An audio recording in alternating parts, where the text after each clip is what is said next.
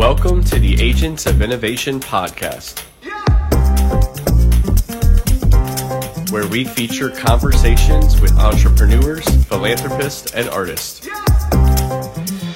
Okay, the Agents of Innovation podcast is here in Guatemala City, and I'm sitting here at Kabel Restaurant with the chef and owner, Diego Jarkin. Diego, hi. Welcome. Hi, Francisco. How are you? I'm doing well, Diego, and I'm so glad we can do this. Diego, you're obviously the chef and owner of Kabel Restaurant here in Zone 10 in Guatemala City. This restaurant sits atop the 10th floor terrace of the 1602 Medical Building, and I know that you were born and raised here in Guatemala City, and were trained in culinary school in Peru. That's right. And you just turned the ripe old age of 32 years old. Yes, it was my birthday last week. Yeah, so happy birthday. I was here at Kabel to help you celebrate it with a lot of other people. We had fun, You had some great live music, which you tend to have here from time to time, so that's pretty fun. Yeah. You know, it's a fun place. It's a nice terrace with a great view of the city. Music makes it a lot better always. So yeah, for sure. Well, we're sitting here in a beautiful room atop Kabel, with a lot of bottles of wine. And I understand that in addition to being the chef and owner of this restaurant, you also are involved in representing a lot of wine companies. Yeah. Well, we have a company that represents three wineries from Argentina and one from Chile. Actually, I have a bottle right here that we can share. So that's awesome. What is this bottle and where is it from? It's from Argentina. The winery is called Luigi Bosca. It's one of the most representative wines of Argentina.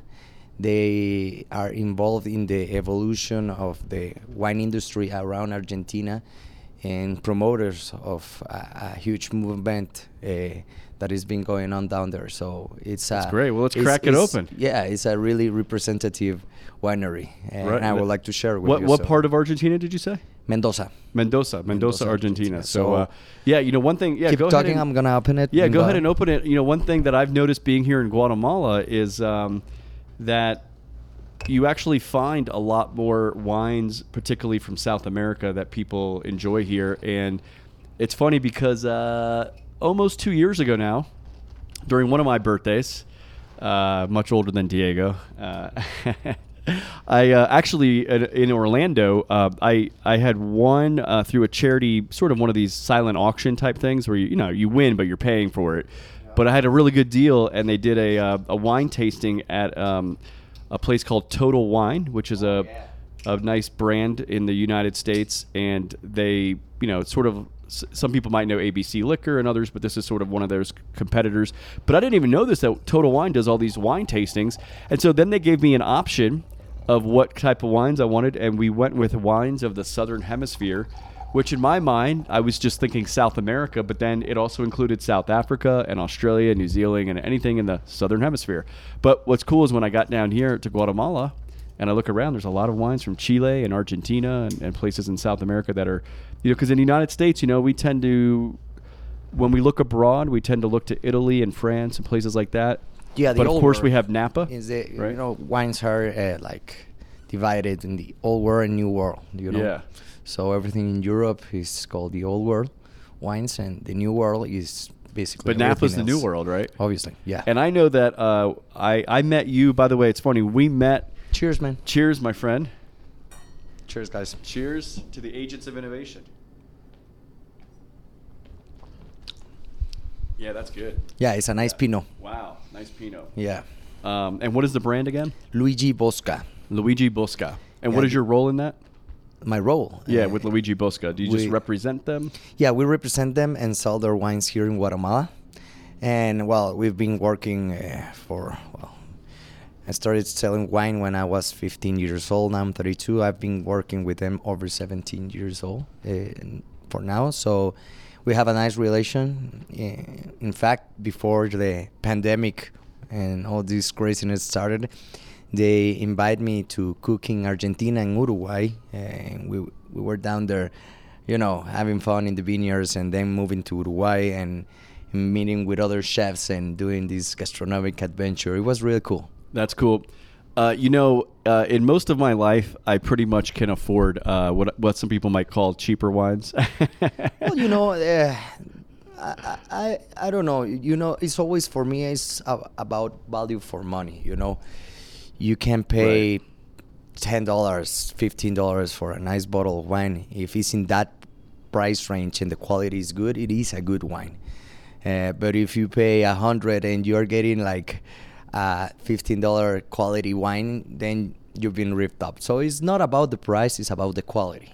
One thing, and tell me if you think this is true, when we did that wine tasting at Total Wine a couple of years ago, and we did wines of the Southern Hemisphere, one of the things they told us was, hey, if you guys want to start getting more into these wines, particularly in South America, like Chile and Argentina, these tend to be a high quality at a lower price. Usually they are. Compared to, say, Italy or Napa or something. Yeah, it's just a logical thing because land is cheaper, mm-hmm. Workers are cheaper, and everything is cheaper. So usually you get a pretty high quality wine for a cheaper price than, for instance, a Californian wine where land is totally expensive. You know that, and yeah. Getting people to work is not cheap, so the whole industry turns more expensive. So obviously a nice quality, high quality wine is going to be expensier. Yeah. Well, in my last role in development fundraising for a nonprofit, but in public policy, I remember me and one of my former colleagues who was a writer at National Review, and I was working at National Review Institute, and we went out with some donors in Chicago one evening, and they took us to this really nice steakhouse and served us. They picked up the whole meal, and they served us some really top quality wine. And we walked out of there, and my colleague said, "Francisco, wow, that was incredible. The steaks and the wine." I said, "Yeah." I said this is becoming a problem for me now in my normal life, because when I come to these nice dinners and people are buying these $100, $200 bottles of wine, once you taste that wine, some of it's pretty good. And then you try to go back to those $20 bottles of wine that you can afford.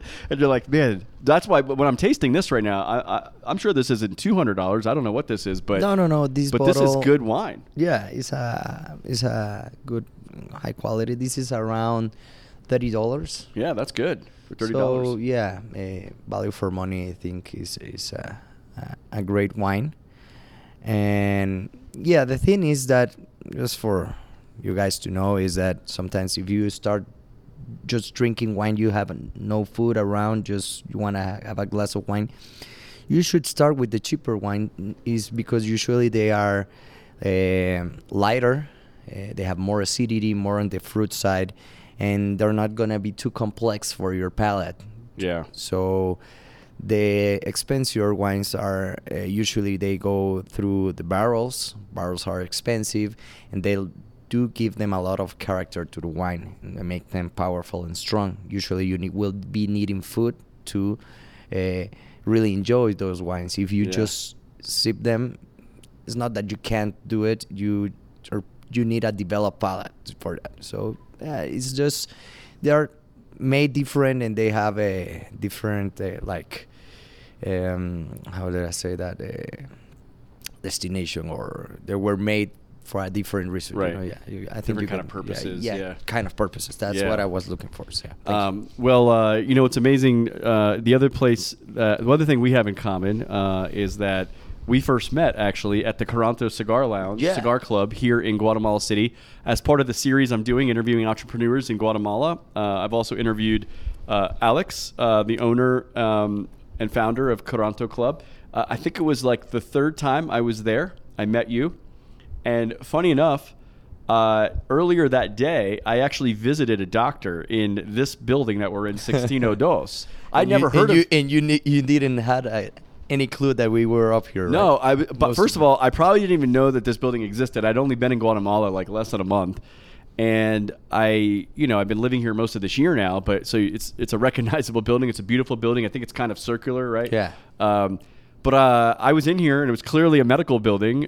All sorts of doctors' offices. I think I went to maybe the fourth floor or something. Waited for the elevator. Everybody else is coming to doctors' offices. So I left here. and then went directly from here. I went to a pharmacy, picked up some medicines, yeah. And I had them in a little bag, and I literally took my little bag and I went to the Coranto Club because I wanted to enjoy the rest of the evening with a cigar. It was only my third time going there. And then I met a couple other, I always meet interesting people there. And then you walked in and you knew the group of guys that were there that I was talking to. And then I started asking you what you did. And you said, I'm a chef and I have a restaurant, Kabel. I said, where's that restaurant? Oh, do you know the building 1602? And I was like... I was just there. I was like, yes. And I literally didn't... If you would have asked me yesterday, I would have never known what you were talking about. But I said, you have a restaurant? Isn't that a medical building? So tell me a little bit about why this restaurant is here in the medical building. So first of all, we didn't start as a restaurant. We started as a business convention center, and we were focused on the medical industry. That's why we're in a medical building. Our corporation owns three more enterprises that work around the medical industry. We import and resell medicines from all around the world. And that's the main reason we built this place up. Is we needed spaces like this because all the little meetings and conventions and stuff were taking place in hotels and restaurants, and they weren't. If you go to a hotel, usually they have a nice setup, but not the quality of the food. And if you go to a restaurant, it's too loud, and you need to figure out how you're going to project something or not. So we did this to combine those needs that we had and the industry had. After a while, the place got so popular, we started taking events from any company, all the industries, because actually all the industries needed a place like this. We own 13 salons or meeting rooms that have different sizes, and all with totally equipped with audio and visual and everything that you might need to have. That was in this building? It's in this building. Yeah. We own the whole floor, the 10th floor and part of the 11th floor. So, yeah, and we were doing great until the famous pandemic started, yeah. And all the meetings went to a digital state, and there's no more, or there are just a few meetings that are with people around. And we had to figure it out. Well, I had to figure it out how to pay my guys, Yeah. We were open and we weren't making any money because all the meetings were taking place in Zoom, Meets, and whatever, those platforms. And actually, that's going to stay because companies are saving a lot of money off doing those sort of meetings in a virtual platform instead of spending money in places like mine, So, yeah, my main salon, I turned it into a nice restaurant. Actually, next month we are turning. Well, it's going to be the first anniversary of the restaurant because the model here was not a restaurant that was really open to the public for like you would go to a restaurant. No. It was just for people that would reserve meeting space. Yeah, that salon is pretty big and you can launch a product there. For instance, there were mobile phone companies that launched some of their phones here. They invited 400, 500 people, and we served them. And that was the 400 to 500 people. Yeah, sometimes you were able to fit that many people. Yeah, in a cocktail. Yeah, wow. Because people is mostly standing.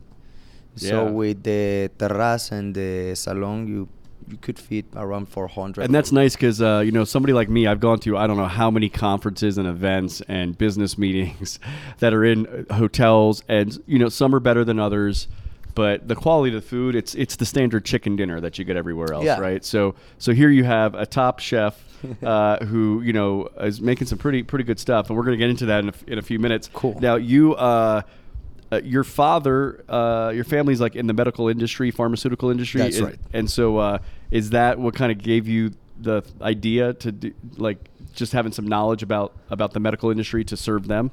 Well, actually it was about also combine our interests because, when I said I'm going to be a chef, I want to be a chef, I'm going to study cuisine, we're like, okay. And, my dad is sort of like, okay, what's gonna happen with everything I built, you know? And he said, you know, you don't need to be pressured. It's not your responsibility, but I would like somebody. So that's how we started to think how to combine our interests, how my career, my expertise, and my world, that is wine and food, cigars, liquors, and, you know, all this stuff, could work also with the pharmaceutical industry. And we found this as a perfect combination. Actually, the companies or the corporation grow a lot because of this. It really worked, you know? So it was a nice way to work together. Yeah, okay, so I'm going to go back now. We're going to take we're going to go a little back in time. You were born and raised in Guatemala City. Yes. Now, what was the first job you had in life? Oh, well, I started... my grandma makes jellies, you know? She still does in a wooden... how do you say, estufa stove?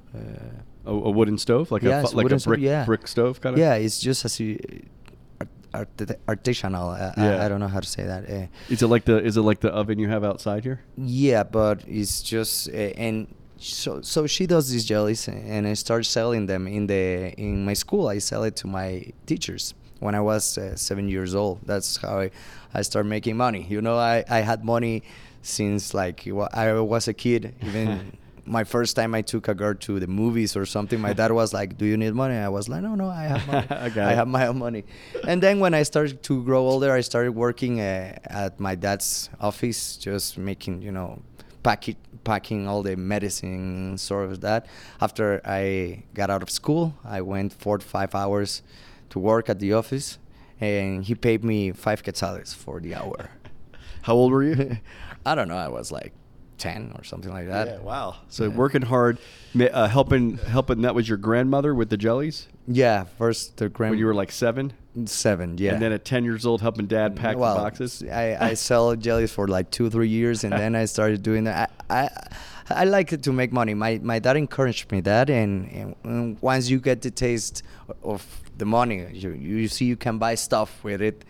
You know, you're a child, but you can buy candy, you know, something like that. You feel cool, you know. So you understand that hard work can actually pay off. Yeah, obviously. And you know, the first time I sold a whole box, because it was my dad who financed that box. He told me, okay, I'm gonna pay for the first one, but you're gonna pay me back.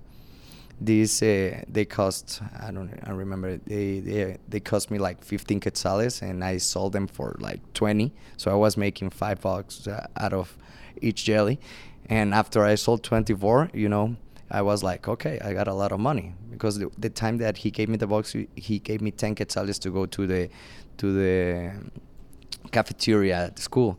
And then when he came back, he asked me, what did you do with the 10 quetzales? Oh, I bought this, I bought that. Okay, you're gonna sell these jellies, and you're gonna make a lot of money. If you like what you did with 10 quetzales, imagine what you can do with all that money. Yeah, I sold 3 boxes in the first month. I went nuts. Wow, that's incredible. So you learned the value of hard work and the value of making additional money. But let's move now to something that's more related to your current career. What first stimulated your interest in cooking? Well, I started cooking when I was 4 or 5 years old. You know, I got up early, and what I liked to do is, you know, cook breakfast for my parents. And then most of the Sundays we had like a barbecue with my dad or my uncle. I started cooking around. My mom cooks a lot. My dad's family, we owns a lot of restaurants. So this comes in the blood, you know. It just happened to me. And I didn't like school. When I was like 15 years old, I took the decision that I was going to study cuisine. Then I wanted to become a chef. So that was it for me. I just ended school and went straight up to Peru.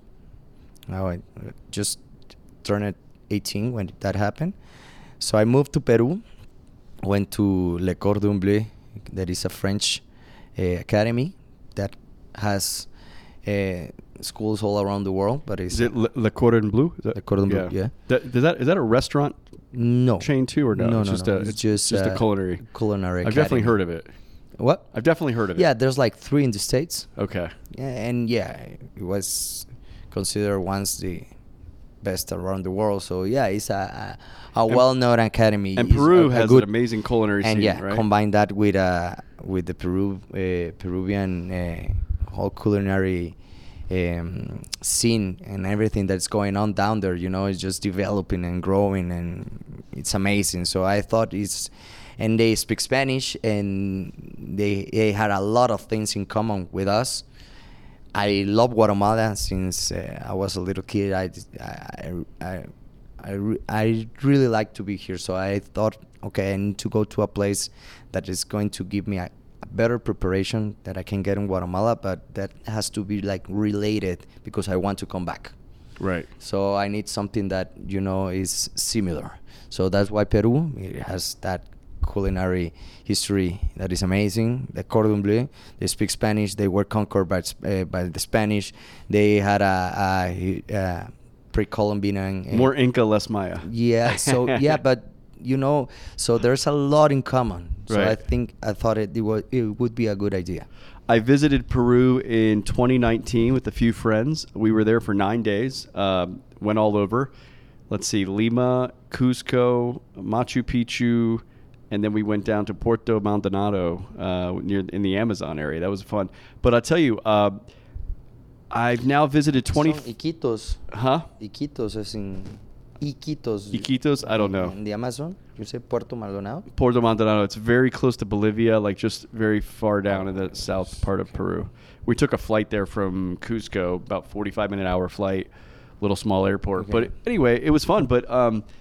you know, I think I've been in about 24 countries now, and people ask me, where's the best food? I can tell you that I thought it was in Greece in 2015 when I went there. And then in 2018, I went to Israel, and Israel's right up there. It's hard. I really like that Mediterranean-style food. But 2019, I went to Peru, and let me tell you, the flavors in Peru, there's no more flavorful food in the world that I've been to yet than Peru. And then when I met you and I learned that you did culinary school in Peru, I thought, okay.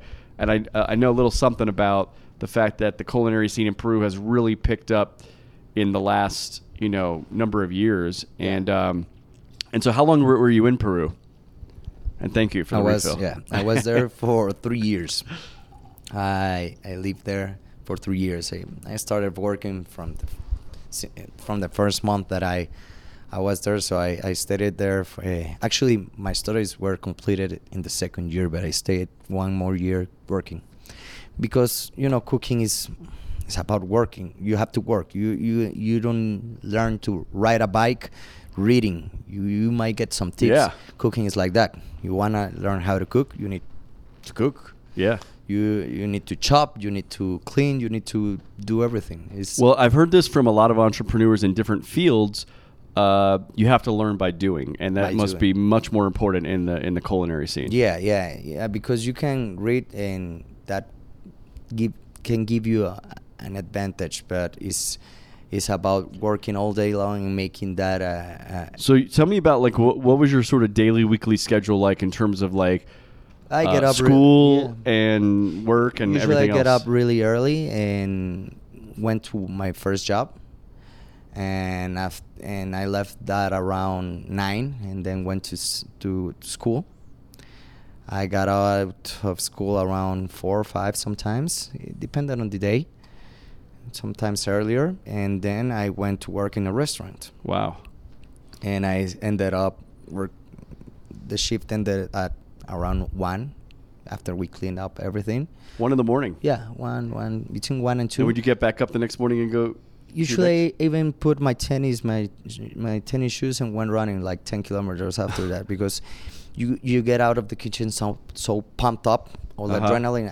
Those restaurants never stop, so you are in a pump state all the time. So you get to your house and you're like, wow. So when you work till 1 in the morning, I most of the time I went running. Yeah. Sometimes I grab a bottle of Zacapa and pour myself a Zacapa and just enjoy a little bit, you know. But usually I went running for like 8 to 10 kilometers. So you work till 1 in the morning, you go running. Do you get up the next morning again and go to that early job? Yeah, you know, I can do that. I need 4 to 5 hours of sleep and I'm undone. So yeah. Wow. And how many days a week are you typically doing that? Most of the days. Sometimes there were 6, sometimes 7, it depended. So for those of you that come to Kabel, and by the way, Diego works hard here at Kabel, but if you see him here enjoying a glass of wine or having a cigar, you know that there's a lot of hard work that went into this for many years. Being a business owner. That's the thing. Most of the people said, now you own a restaurant and thing. You're always having wine and cigars and having a good time. Yeah, but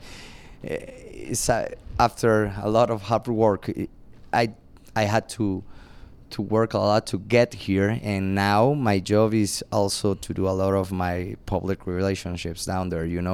People come here usually to have a glass of wine, to have a cigar. When you call me, are you there? Can we have a cigar? That's every day, somebody calling me. Yeah. So we can have a cigar, we can have a glass of wine. I'm going with these people. Would you have to show to the table and recommend them something. So yeah, and yes, I do get in the kitchen most sometimes when I see that they're getting stuck and they're really like when we are full. All the time I go to the kitchen, but I have a great team down there. They execute it perfectly. And usually when I get into the kitchen, it's just to organize them, help them a little bit, just let them like. How you say that? Like untie a knot, they're like a knot, and you just untie that, and I can go back outside. Yeah. Yeah. Well, the one thing I've been here enough times to observe you, and I could actually think of a time not too long ago, a month or two ago, when I had 4 friends here. My friend Lance, his wife, and his brother and his brother's wife, and we just came here on like a Sunday brunch, and Manet. Oh yeah. Manet was playing. He's a musician, and Lance actually pointed this out, and I've seen you in action, so it was interesting that he pointed this out. So, of course, it's Guatemala, and I think it was August, so it's the rainy season, and it could be a beautiful day, and then all of a sudden, boom, there's an hour of rain, yeah. And you have a nice outdoor terrace, but you also have inside. And we started outside, and then as soon as the rain started, you guys moved us quickly inside. Yes, and then we watched as your team, which must be used to gathering all the stuff outside, bringing the tables and chairs inside, and you were joined them. It wasn't like your employees just did it. You were there. You were bringing the tables in. You were hustling. You were doing that. And Lance actually said to me, "Now that's a great owner of a restaurant when they're involved in actually doing what some might call the dirty work, right? I mean, like actually, like you got to hustle." You're helping them out, and you just mentioned, going down to the kitchen, helping them out. So I think that, just kind of shows like your long-time work ethic, and also, you're intricately involved in every step of the business as well. You can't be a leader by just telling people what to do. They need to be. You need to show them. You need to support them.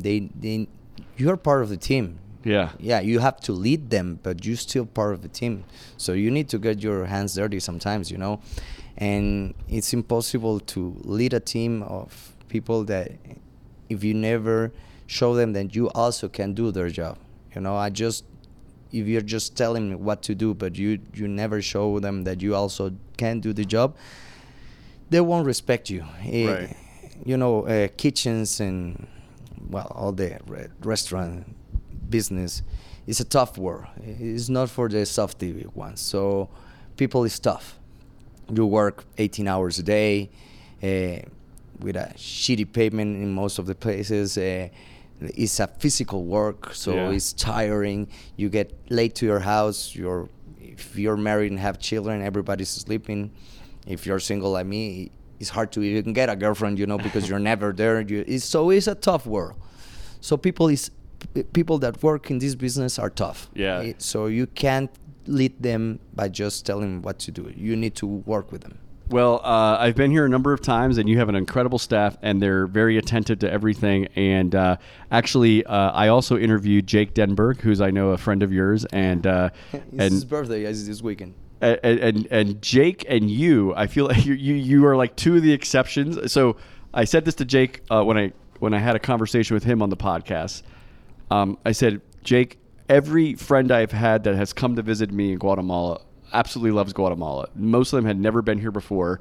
They just are enchanted by you need to come to Guatemala. Enchanted by the beauty, all the natural surroundings, the history. I mean, just amazing. It's an amazing place. But then, you know what everybody says? Everybody says, you know what? One of the most amazing things about Guatemala is the people. The people here are just so warm and friendly and make you feel like family and just welcome you in. We like people from other places. We are like, we enjoy to host people. It's something that I think is a good characteristic of Guatemalans. Guatemalans are fantastic hosts.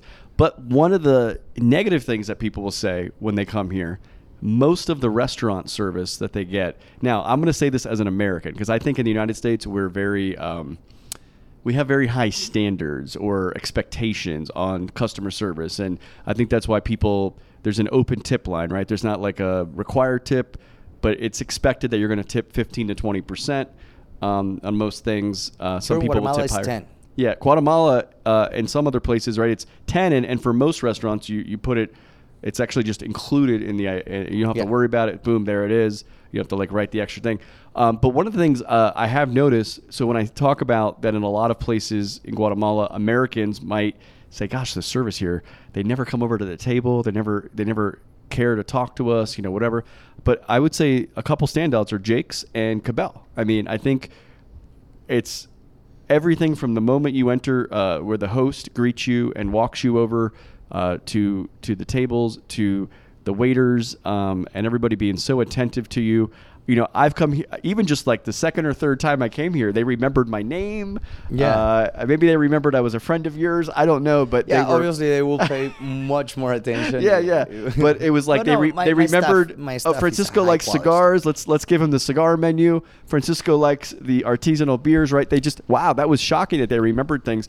But anyway, anybody that's come here, you can see that the it's another standard, and it's up to the standard that I think high quality restaurants, not just any restaurant, but high quality restaurants that the United States would expect. So if you're listening to this and you're watching and you're in the US and you're like, hey, I want a high quality place with some good food, come to Kabel in Zone 10 in Guatemala City. And I'm telling you, just ask for Diego. He's probably going to be here, but even if he's not, you're going to get great service. Yeah. Yeah.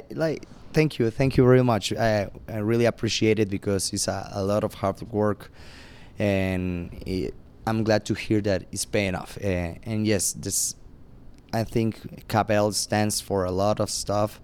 And one is the service. And that's why you see me on the floor all the time with my radio, just picking on them. Always got the earpiece in. Yeah. I'm just always picking on them. And I usually apologize to him, because I'm a pain, where.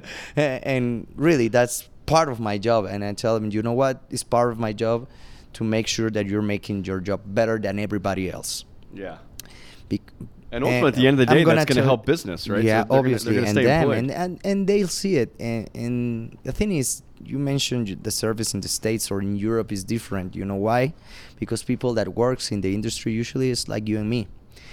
It's a huge difference here, the social class and the education of the people that usually works in this business is not the same as you and me. It's not people going to La Marroquín where you work that's serving you, but in the States and in Europe, people that's studying in La Marroquín might be working at restaurants. It's a huge difference. Right.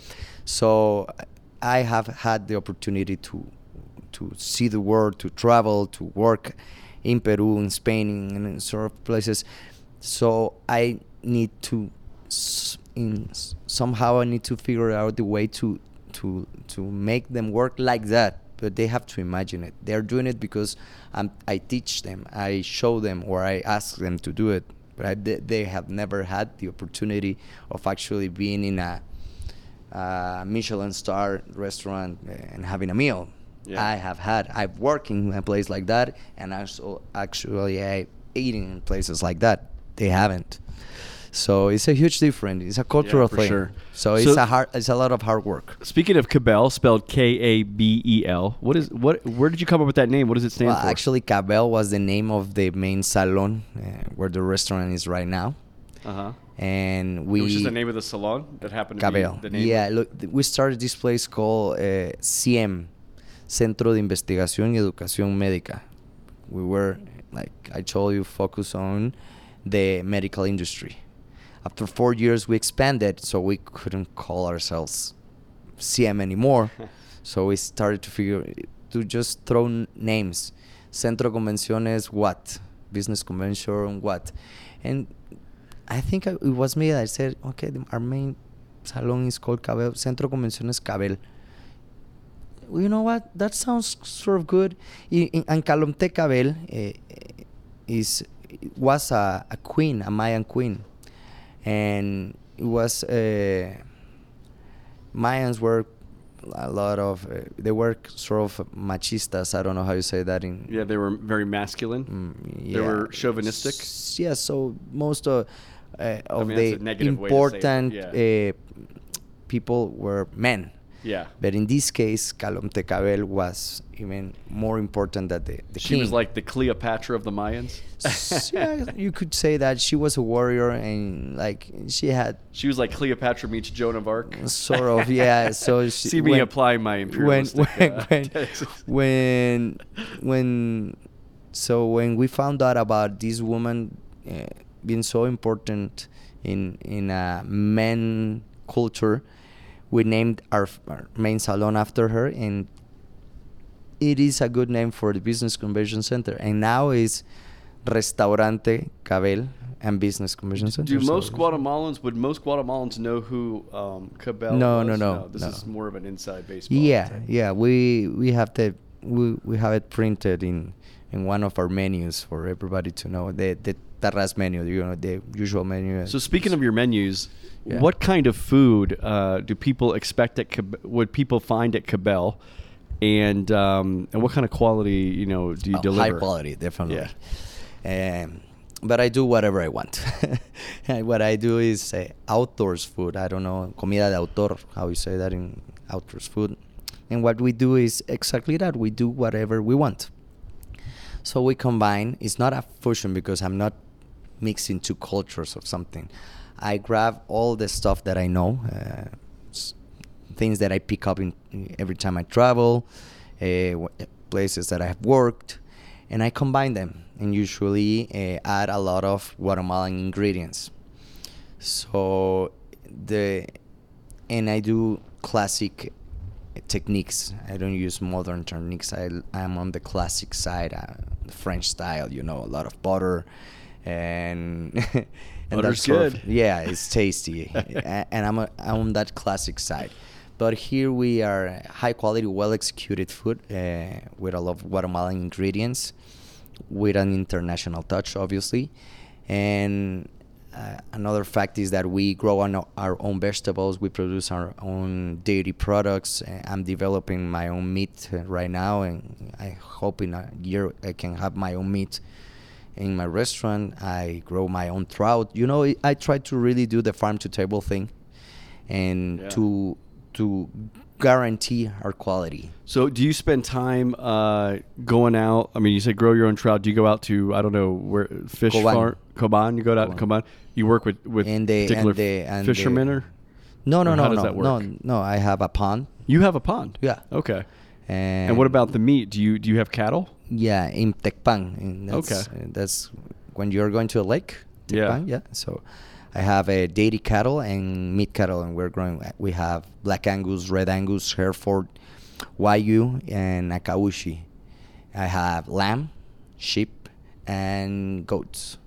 So we got a chef here who owns Jersey cattle. A chef here who owns some cattle, sheep. Well, yeah, that's goats. That's the other enterprise. A lot of enterprise. Most don't, right? Productos Lácteos Valparaíso. Have you seen those like really red barns around the city? I don't know if you see them. I have not noticed, but maybe I'll take a look. You can Google or you can search us in Instagram or Facebook. Productos Lácteos Valparaíso, and we're doing honest dairy products. High quality, no color preservatives, no, I don't know how to say, well, as it should be.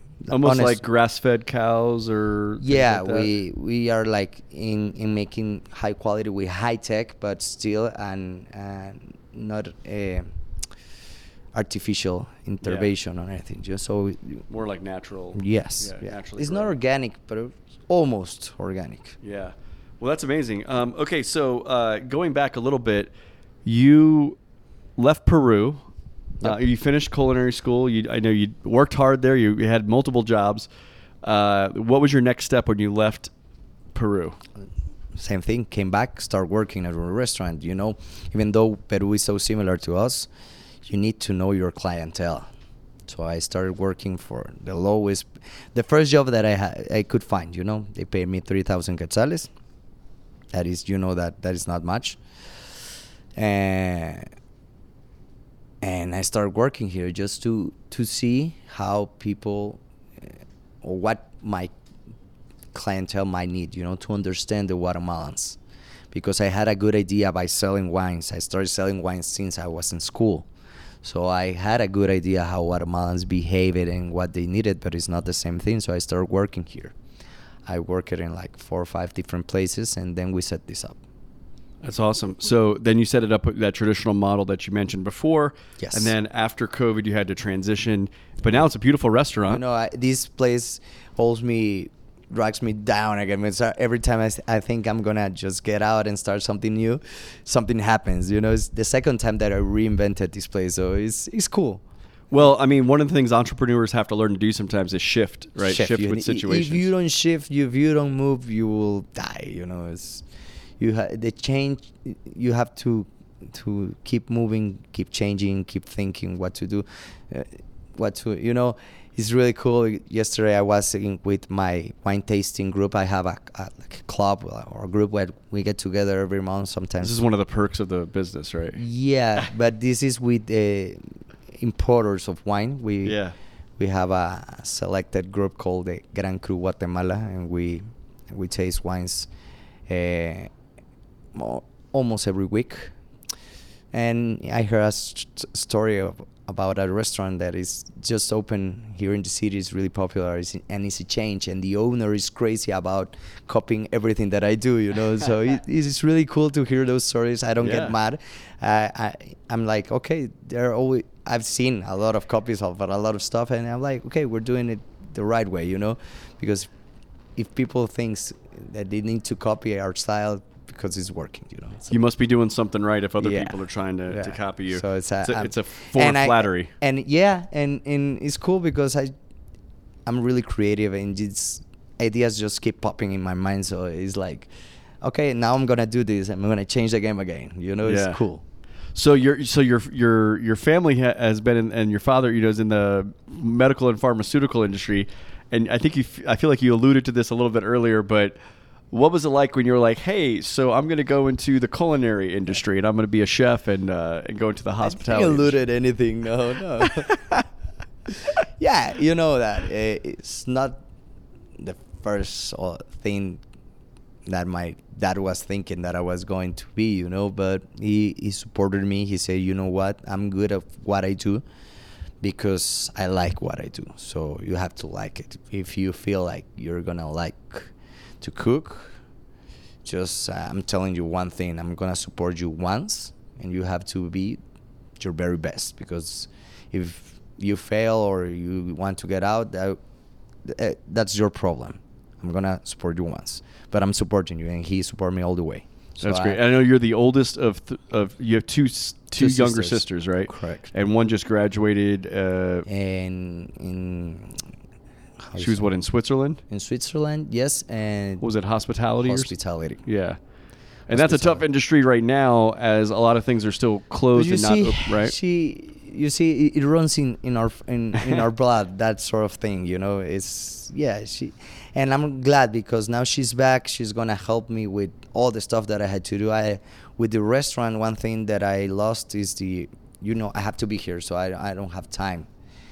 Yeah, so everything I have to do from here is really hard for me to get out. And some of the ideas and some of the stuff that we want to develop needs somebody taking care of stuff outside here. We want to develop a lot of stuff in our farms in Petén and Cobán and Tecpan. So now I'm really happy that she's here because she's actually going to help me a lot. Oh, that's good. Well, nothing like roping the family back into the business. Yeah. She's already having that tough time, you know. Okay, welcome. But also welcome for her, it must be nice that she's got a successful older brother that is. I can show her. Show her the ropes and show her the next steps. Speaking of next steps, so, you mentioned coming back here after culinary school and learning the ropes from working in other places, restaurants, and maybe in the wine industry and things like that. How do you go from basically being a chef, working for others, to being a chef and owner of your own restaurant? What was the steps it took to actually open your own place? Well, I started as a cook. Chef means boss in French. So you don't study. The career is not calling. It's not chef. Okay, you're a cook. You're a cook. You study culinary arts. That's what you study. You don't study to become a chef. You become a chef by working hard and becoming the boss. But it's not a title that you can get in a university or academy. It's something that you earn. Yes. That's the same thing. I came and started working as a cook under a chef in the restaurant. And then they hired me. The second job, they hired me to. We were supposed to open a restaurant. That didn't happen. I moved again because I was going to be the chef of that restaurant. I moved again, and they hired me as a chef in a Peruvian restaurant. And while I was there, a Peruvian restaurant here in Guatemala. Yeah. And then I moved to another place where they were supposed to do. Actually, the Peruvian restaurant was the second, and then I moved to a place that offered me to open, like, not my own restaurant, but yeah, I would be the chef, I will decide everything, and it was a better opportunity. That didn't happen, so I moved to a restaurant that was about to open. It was really funny because they were a week from opening, and they didn't have a menu. They had the whole place set up. That is not as uncommon as you think. People that invest in restaurants or wants to own a restaurant usually doesn't know how to do it, and usually starts like they rent the place, buy all the equipment. They don't know what they're buying. They buy their chairs, their tables, their everything, and that's what happened. They had all these things. Just the restaurant was ready to open, even had a name, and it didn't have a menu. Wow! It was like, oh, my dad. It's the only time my dad said to me, don't do it. When I told my dad I was going to take that job, he said, no, man, that sounds like failure. I don't want to see you fail. And that actually encouraged me more. Man, I blew it out of the sky. I made a simple menu. The kitchen was badly designed. The equipment wasn't good. I had most of the places that I work, I had everything that I needed. There I didn't have it, but it made me think more, so it was actually nice. So yeah, after that job, I came here. So yeah, it was a lot of steps, but they all helped me. They helped me understand not working with everything you need makes you think and be creative and just present solutions. And that's your job as a chef, you always have problems. You have to bring solutions to the table. Yeah. Not 1, 3, 4, 5, and take the one that you think is the best, and you have to do it in seconds. You don't have time to think. Yeah. You have to be really, really quick, and just take decisions. It's something that you need in this job. The ones that are successful is that people is not afraid of taking decisions. They're gonna stand with their decision and just handle it. And if it doesn't work, you have to think and fix it again. It's just you have to move really quick. That's in seconds. That's fun. Well, it's interesting because it seems like that wasn't the ideal situation to walk into, like your dad noticed, but it was a situation that provided you an opportunity to problem solve very fast, right? And but it's something that I was always good at, and this just helped me like grow in that matter. It's cool. Yeah. So for those maybe listening, I remember I have a student from my last semester who actually knew who you were when I mentioned, I just generally mentioned, oh yeah, you know, this guy I know that I've met, become friends with Diego. He owns a restaurant over here. Diego Jarkin? Oh yeah, he's a famous chef in Guatemala. That's what he said. I said, really? So anyway, I just met him over cigars. Thank you. Yeah. So, but anyway, yeah, we just smoke cigars. Yeah, and so, but I know he had some interest in opening a restaurant. So if what are some steps that you might give, maybe some first steps or any steps or advice that you might give to somebody who might be preparing to maybe own a restaurant or be a cook or be a chef or do something like you're doing? What are the first steps they should take? First of all, go to work. Go to work for a place and see what's really about. And then you will learn a lot of stuff and you will see if that's what you really want. For me, for instance, it's been really hard to fill up a position here because I need to hire people that study, like my sister, how do you say, hotelería? Hospitality. Yeah. So, but these girls don't want to work on weekends, don't want to work until late. That's the business. Yeah. So that's the job. So first of all, go to work for free because I bet they won't pay you because you don't know nothing, so they're going to teach you. But go to work. Go see what's really about. See what's not being around your family, your friends, your girlfriend, whatever. See what's that you all have to work on weekends, on holidays, long hours. First of all, find out the real truth about this industry and see if that's what you like. After that, decide if you want to be like a chef that goes around the world or if you want to have a restaurant, even though if it's not in Guatemala, but you have to get to know the clientele of the place where you want to have a restaurant, because it's like, for instance, Chinese food. If you try Chinese food, you can find out about the identity of the country because they adapt. So you can try egg fried rice in any country and it's going to be completely different. It's going to be seasoned and prepared as the people that lives there likes. So that's what you need to do. Find out what your clientele likes and see what sort of place would you like to put. If you want to make money with food, like in Guatemala, you need to go to a cheap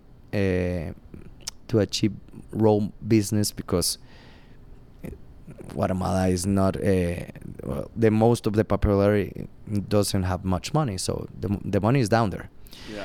But if you want to be chef and have a culinary, you can't do that. Maybe that's something I aspire. I need to do a lot of business because in the fine dining you don't make a lot of money, but you like develop your career, you develop as a chef, and it rewards you in so many other matters. So it depends. You need to think what would you like and who are you going to be taking care of, like clients, you know. Yeah. So Diego, you're still a very young man, but is there anything that you've contributed to Guatemala's culinary scene or hope to? Like I told you, just by opening my restaurant, I've seen a lot of changes around. So I didn't own a restaurant, and I was already in the, like your student mentioned, I don't know if I was famous, but I was on the... You were known. I was sort of known. Yeah. And now that I open a restaurant, a lot of things happen and change around the business. And I know that for a fact because, like I told you, I've been selling wine, so I have like a way of telling. And, you know, it's a small country. You find out who is copying, doing stuff. Guatemala was going through, I think... everybody was fighting for being the cheapest and trying to do a good experience. I said, you can't be cheap and do it just fine, you know. So I said to myself, you know, this is a high quality place. It's in the rooftop of a building. That says something already, you know. Yeah. You are above everybody. It's a beautiful view up here. I mean, we're actually inside right now, but you can be outside. And so, actually, even in the inside here, people can't see it on the camera, but I'm looking at windows all around, and You got a nice view. So I had Villeroy and Buck. I had everything high quality, so I needed to do some high quality stuff. So and sometimes for that, I can't charge cheap, so I changed that, and I'm seeing that actually my competition is going up with prices, trying to do through better stuff instead of cheaper stuff. So right there already, you see a change. Yeah, well, and also I know that sometimes it's you can come here just to have dinner or lunch or something, but you also sometimes have I've seen DJs here. I've seen today, Friday, live we'll music. DJ. Yeah, I don't know who the young woman was last week on your birthday, but Sophie, she was fantastic. Yeah, I was like, wow, she is really good. She's every Thursday here. Chofo is on Fridays. On Saturdays we change. We have different bands, groups, DJs, whatever, and usually the Sundays is Mané. Mané with the Sunday fun day brunch. Yeah. So the thing is that I think music also makes a different vibe, and it's about giving all your senses and experience. And also, when you're here, if you like me like cigars, Diego has a little cigar kind of little humidor over here. You can get some cigars. Which I think is the way you persuaded me to come, because we met at Coranto, and you said, Francisco, I personally prefer coming to Coranto to smoke my cigars and hang out. I like to get out of my own place. Yeah, but when I'm, if you want to come to Kabel and eat and maybe before or after dinner have a cigar, we've got an outdoor terrace and you can smoke here, and it's been a nice place to come and do that once in a while. And just nice to, and actually, sometimes you see some other cigar aficionados that like to come hang out. Tell me what is it that you like about cigars? You smoke them almost every day, it seems. Yeah. And any favorites you'd like to share? Well, cigars are like wine, are like high quality liquors, like food. It's an experience. It's you're not just smoking. It's I don't get cigarettes and all that babes and stuff. Same. That then they don't give you something else. The only thing I smoke besides cigars are hookahs. It's a similar long form kind of smoke. Yeah, I mean it's different, but it's but it's about the flavor and the experience and just preparing it. It's for me it has to have a meaning. I don't need to have just the smoke. And cigars give you all that, and it's like wines. You have all these varieties, types, places they grow tobacco from. So every time you can take care of them and see how they evolve. And once they are aging, they change. It's something. You're not just smoking. You're really having an experience. I like experiences in my life. And like wines, cigars, you have different types of cigars for different situations. And there are cigars to go to a concert or a party. There are cigars to enjoy with a friend. There are cigars that you can have just to give you a treat and say, you know what, I deserve this. You open a nice bottle of rum, whiskey, cognac, or wine, whatever, and a nice cigar, and said, you know what, you deserve it. It's just you're gonna treat yourself. That's cigars. So cigars are much more than just smoking. That's why I love about cigars. Yeah, they're also great for having nice conversations. Obviously, with people, and people that like cigars, we tend to think alike and have similar tastes. So it brings you together to people that, in sort of a ways, kind of like you. And most of the time, it's really interesting people in different sort of businesses, but we all have something in common, so it's nice. And so the conversations are always good. Yeah, they really are. Yeah. So it doesn't bring you to, people that is not gonna give something to your life. All people around cigars somehow just give you something. So it's cool. So Diego smokes cigars, drinks nice wines. Obviously, he's a chef, so he eats well, but he's in pretty good shape. Yeah. And so he talked about running after freaking getting off work at 1 a.m. when I know you were, in college then, and so you probably had a little more energy. But I know that you still work out pretty regularly, and you actually compete sometimes in boxing. Yeah, I'm a professional boxer. A professional boxer. Guys, where did these people find the time? I never understand. So you're a professional boxer, and tell us a little bit about that. For instance, I went to bed yesterday at 1 and something in the morning and got up today at 6, went boxing and training for 2 hours, and then I came here. You know, it's, if you want, you will find the time. I need to sleep between 4 to 8 hours if I can, but I never sleep 8 hours. It's really weird. But with 4 to 5 hours, I'm good.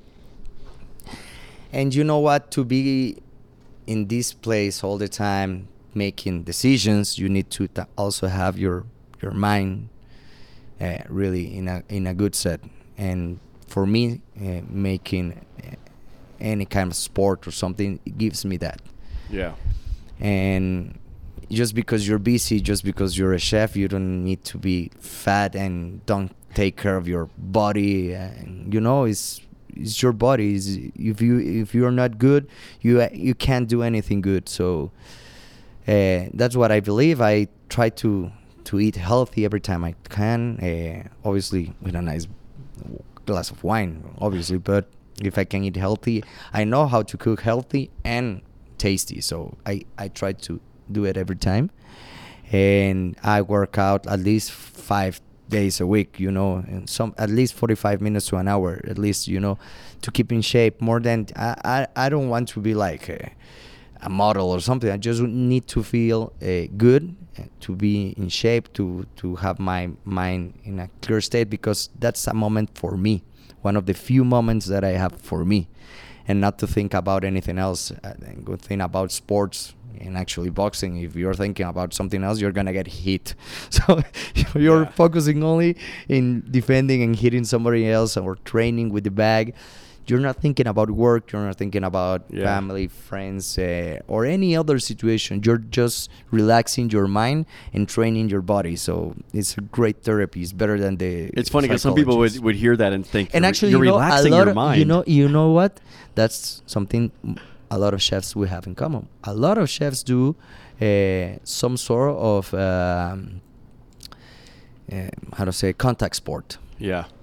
Jiu-jitsu, karate, boxing. Interesting. A lot of chefs, we do that sort of sport. So it's, when you talk to chefs and you start talking, we have a lot of things in common, like the cigar smokers.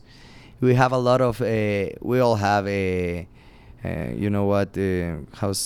compulsive disorder and stuff. We have all stuff, you know, and some of the things that we most have in common, we like contact sports. That's interesting. That's interesting, yeah. Well, and also people think of boxing, and it's obviously very grueling. It's a contact sport, but it's a sport of the mind as well. Obviously, it's more about your head. Once you lose your head, you lose your fight. Yeah. It's an art, you know. Obviously, you're being hit and you're hitting. You have to think. It's just not about throwing punches. The other thing I liked what you said, I grew up playing very competitive junior tennis, and then I took tennis into my adult years and played. And I remember just, 5-10 years ago when I was playing a lot of tennis, I would get off work, and I'd go play. And it's like you worked all day and then you play tennis. But what I loved about it, kind of what you just said, when you're playing tennis or boxing or whatever it is, for an hour or two or however long you're out there, you totally forget about everything else. Yeah. You forget about the day, you forget about deadlines, you forget about whatever, and it's just you're in that moment of the sport. And it's just I actually don't even realize it, and then I remember like the next day or later that night I'd be like, where was my mind for those 2 hours? Like I totally forgot about it. No, your mind is not there. You're just You're just doing your thing, and that's the good part. You can be physically tired, but once your mind is resting, your body just responds, reacts. Yeah. If you have a tired mind, everything is just worse. You don't see solutions. You see problems. Your body is tired because your mind is tired. So having a healthy and clear mind is much more important than going to bed. Yeah. So that's why I usually sacrifice my bedtime or my bed hours for sports. Obviously, every time I can, I try to sleep a little bit more. It's not, you know, yesterday I couldn't get up, so why? Right, so, you just have those days you got to sleep in. So I just sleep. Yeah, well, that's incredible. All the things you're doing. So, last couple questions here, Diego. You've been so generous with your time. What opportunities?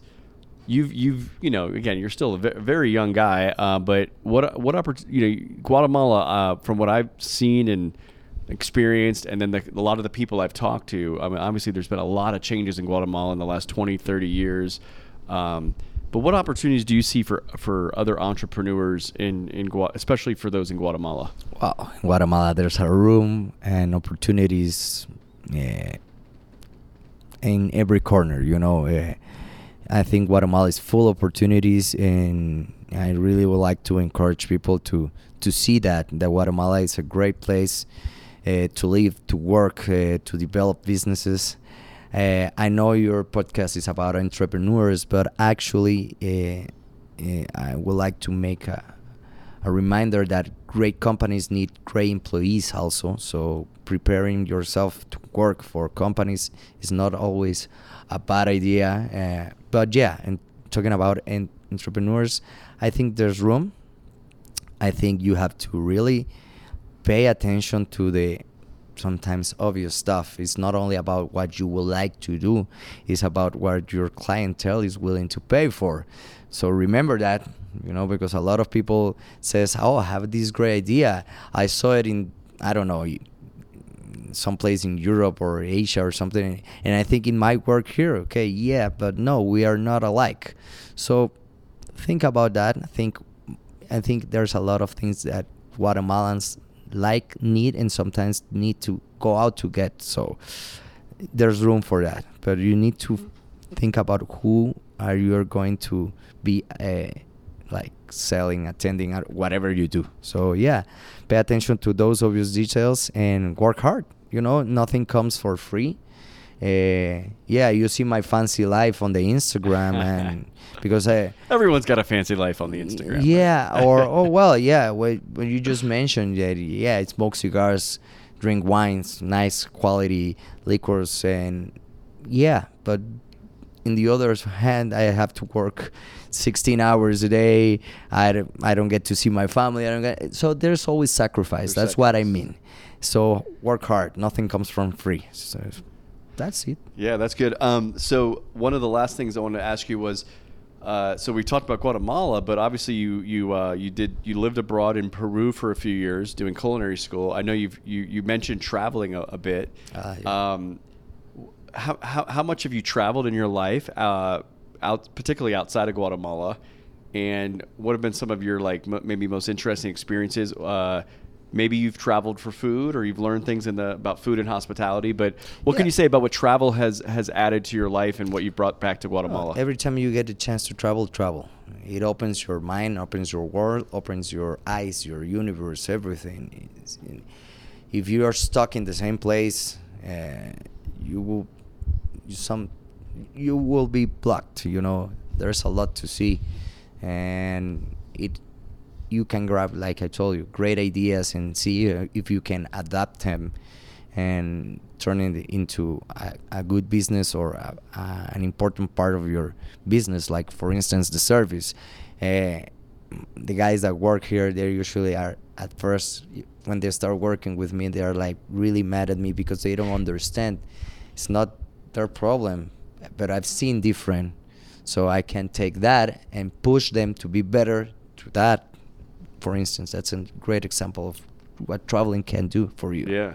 Yeah. I understand I don't have the same, I don't have students from the best university working like waiters here, but even though I don't have them, I can make those guys, I can prepare them, I can teach them, and I can make them think and try actually to give them the experience. Sometimes I take the time, close the restaurant, and just feed them and teach them, and trying to make the experience as close as so they understand what they're doing. So that's one thing about traveling that can help you. And then I I wasn't a fan. I'm still not a great fan of like molecular and modern techniques in cuisine, for instance. So I went and worked in a Michelin star restaurant and see it from inside, and then I understood it a little bit more and saw what it was about, you know. So that's another example. So yeah, I think every time you get the chance to travel.